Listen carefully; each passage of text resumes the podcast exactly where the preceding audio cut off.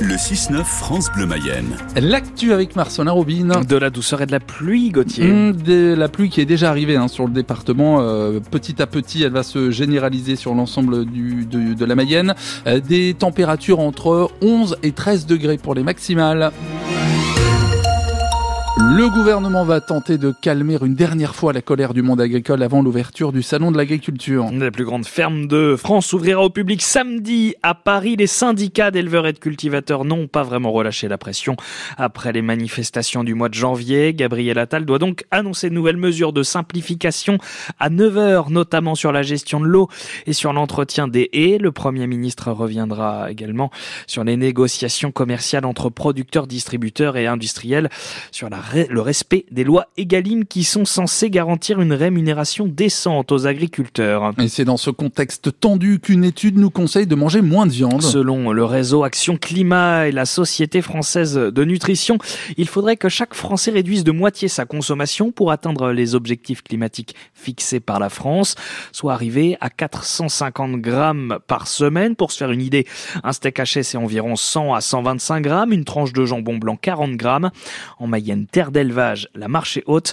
Pour Patrice Maignan, le président du syndicat de la boucherie dans le département, il ne faut pas tant manger moins de viande qu'en manger mieux. Manger de la qualité déjà, moins d'exportation, manger de la viande française, manger du local. Pour moi, c'est une solution. Pas de transport qui viennent de, l'étranger, le camion, l'avion, il y a tout ça.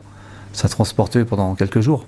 Moi, je connais pas de bouchers qui font de la viande étrangère. Tous nos collègues font de la viande française, de la qualité, surtout des qualités on a tout ce qu'il faut en France pour bien les nourrir quand même. Donc finalement, si on veut être plus écolo en mangeant toujours de la viande, faut surtout faire attention d'où ça vient et c'est pas forcément plus cher. Non, pour moi c'est pas plus cher. Nous les boucheries traditionnelles, on coupe à la demande du client. Au prix du kilo, je pense qu'on n'est pas très cher. Dans les grandes surfaces, les gens regardent pas le prix du kilo, ils regardent la pièce. Et la provenance, ils regardent après. Quand nous, le kilo il est affiché, des fois, il y a une grosse différence de prix. Circuit court. Euh, Circuit court jusqu'au bout, c'est ça. Pour moi, c'est le local qu'il faut privilégier. Aujourd'hui, les recommandations du programme national nutrition santé préconisent de ne pas manger plus de 500 grammes de viande hors volaille. 18 classes fermeront à la rentrée de septembre en Mayenne. Une seule ouvrira à l'école Charles Perrault de Laval. Voilà la version définitive de la carte scolaire actée hier soir après trois heures de réunion en préfecture à Laval. L'école de la Rouaudière ferme totalement dans le sud de Mayenne. Des classes seront supprimées à Averton, en Berno ou Par exemple, malgré une forte mobilisation des parents. La liste complète est à découvrir sur francebleu.fr et dans un petit quart d'heure, on sera en ligne avec Béatrice Chauvin, trésorière de l'association des parents d'élèves de l'école de Saint-Sénéré. Leur école ne comptera plus qu'une classe à la rentrée pour des enfants de 3 à 10 ans. Deux membres du gouvernement en visite ce soir à Mayenne, la ministre du Travail et de la Santé, Catherine Vautrin, et le ministre de l'Industrie, Roland Lescure, vont découvrir le site GS où sont fabriqués des antibiotiques. On reviendra sur les problématiques de pénurie de médicaments, du manque de médecins et de fermeture des urgences avec Catherine Vautrin demain matin. Elle sera l'invitée de France Bleu Mayenne à 7h45.